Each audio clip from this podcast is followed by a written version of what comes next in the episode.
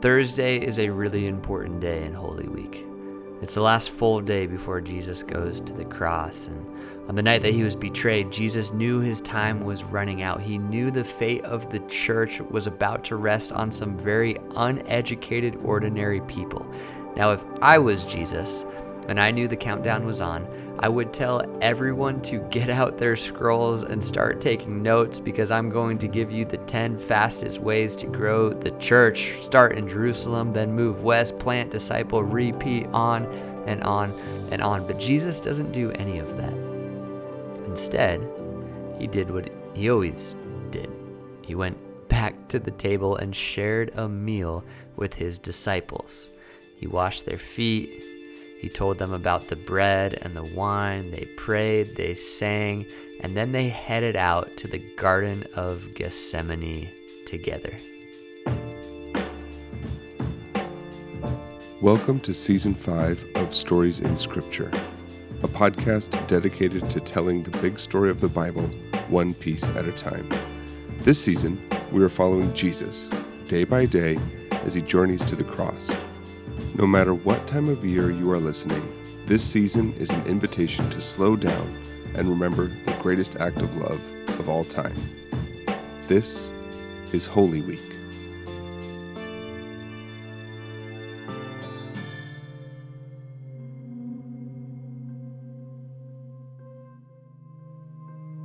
Jesus needed to walk with his Father one more time before it all happened. And what better place for a walk than in a garden? He has always loved walking among the rows of olives. Wherever he traveled in Israel, he would find comfort in the trees, a familiar sight to ground him as he did his father's work. He followed the paths as they crossed, overwhelmed with what he must do. Sit here while I go pray.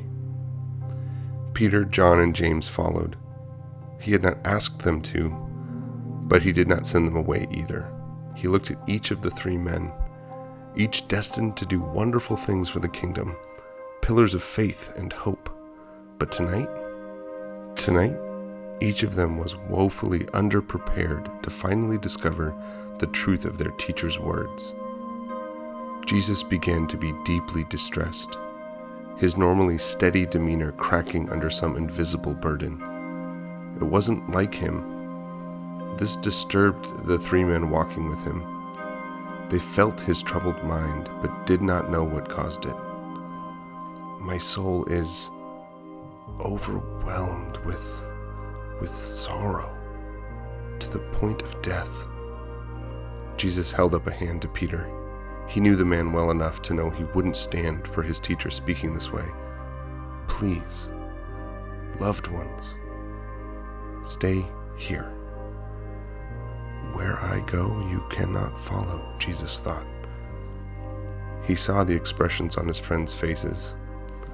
They were anxious, fidgety. But what he had to do next, he had to do alone. He knew his next words wouldn't make it better. Keep watch. Again, he held up a hand to Peter. He needed him to remain steadfast, a firm rock in the shifting sands of the world to come. Jesus knew that Peter would not understand, that none of them would truly understand, not until after the next few days. And even then, it would be hard for them. He smiled dolefully. He turned and walked further into the garden. The weight of what his father was asking became manifest on his shoulders. It became difficult to walk underneath it. He stumbled and fell to the ground. He wept he groaned. Then he prayed. Abba, Abba, Father. He could feel the darkness press against him, surrounding him. Breathing was difficult. He could feel the presence that had for so long comforted him in his desperate hours slip away. Everything is possible in you, but what you ask. Please, take this cup from me. Let it not be spilled. Let this not be broken. If there is another way, please Jesus stayed on the ground and waited, agonizing over what he must do. He lost track of how long he had laid there. Finally, the darkness of his soul was pushed back, and he felt the presence of his Father once more. The warmth and the love flooded in.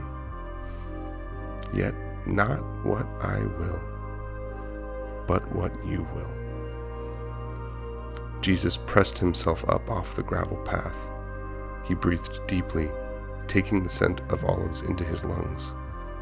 He walked back to Peter, John, and James, lighter than he'd felt in weeks. That lightness didn't last long. He came across the men sitting at the base of a tree, asleep. Jesus stared. Knowing what Peter would do before sunrise, he needed to prepare him, to save him the anguish. Simon, are you sleeping? One hour? You couldn't keep watch for one hour? Watch and pray so that you may not fall into temptation, Jesus said. Crouching next to Simon, he placed a kind hand on his shoulder. The spirit is willing, but the flesh is weak, huh? Jesus left the men bewildered as he went off again to pray. More time with the Father when he returned, they were asleep again. He stared at them. They blinked back, silent, uncertain. He turned and left again to pray. The third time he returned from prayer, Jesus knew it was time. He could wait no longer. He woke up Peter. Are you still sleeping and resting? Enough. The time has come. The Son of Man is delivered into the hands of sinners.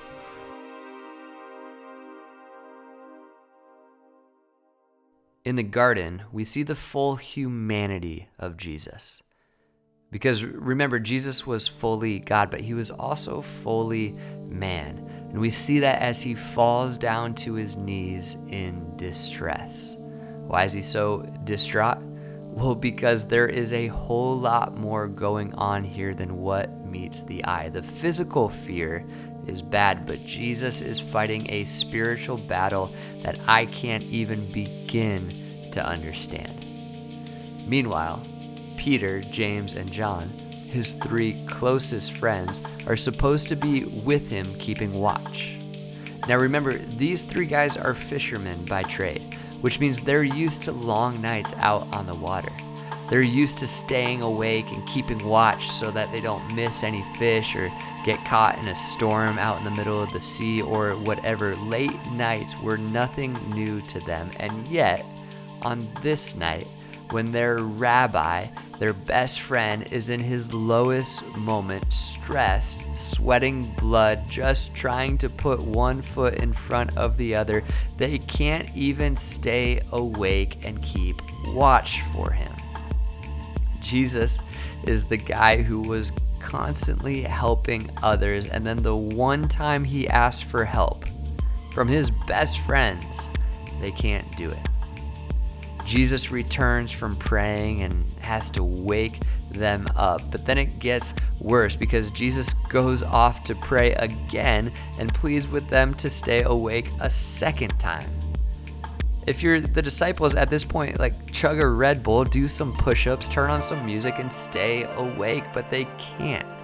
They fall asleep again. And just to make matters even worse, the whole thing happens a third time as well. What's going on here? Whenever you see a story in Scripture that feels strange, there is a good chance there are several layers to it, several things the storyteller is trying to tell us. Because I don't think these three moments in the garden were the only times Jesus woke up his disciples. I think he was trying to get them to wake up, if you will, for three years. To wake up to the reality that there is more going on than what meets the eye. To wake up to a spiritual dimension. That a man with leprosy doesn't have to be an outcast because we can heal him. That the man lying on his mat doesn't have to wait for an angel to stir the water because we can stir it for him. We can heal him that one kid's lunch Just a little bit of generosity mixed with a little bit of faith and the ability for people to share with one another can result in everyone having more than enough. Jesus was constantly trying to help his disciples wake up and have eyes to see what was really going on. There is a way the world works, and then there is a way the kingdom of heaven works. The kingdom of the world comes naturally to every human, but the kingdom of heaven is an acquired taste because worldly triumph and kingdom triumph look very different. This moment in the garden is such a beautiful, brilliant picture of the disciples still struggling to get it. And I'm so thankful for it because I still struggle to get it sometimes too. I still struggle to stay awake to the bigger picture at hand all around me, especially when things get difficult like they did in the garden. By the night that Jesus was betrayed, the disciples still didn't get it. They still weren't ready to lead. They still weren't ready to carry this movement forward, and that truth should bring you and me so much comfort. It should bring comfort to anyone who has ever felt unqualified to carry out any task you felt like God is calling you to do because it's not about our perfections.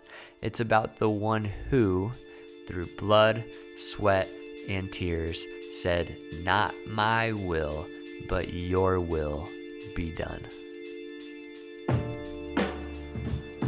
Thank you for listening to this episode of Stories in Scripture. We hope this season is helping Jesus' journey to the cross come alive for you in a whole new way. To find out more about this project, visit our website, storiesinscripture.com, follow us on Instagram at storiesinscripture, and please be sure to rate and review this podcast.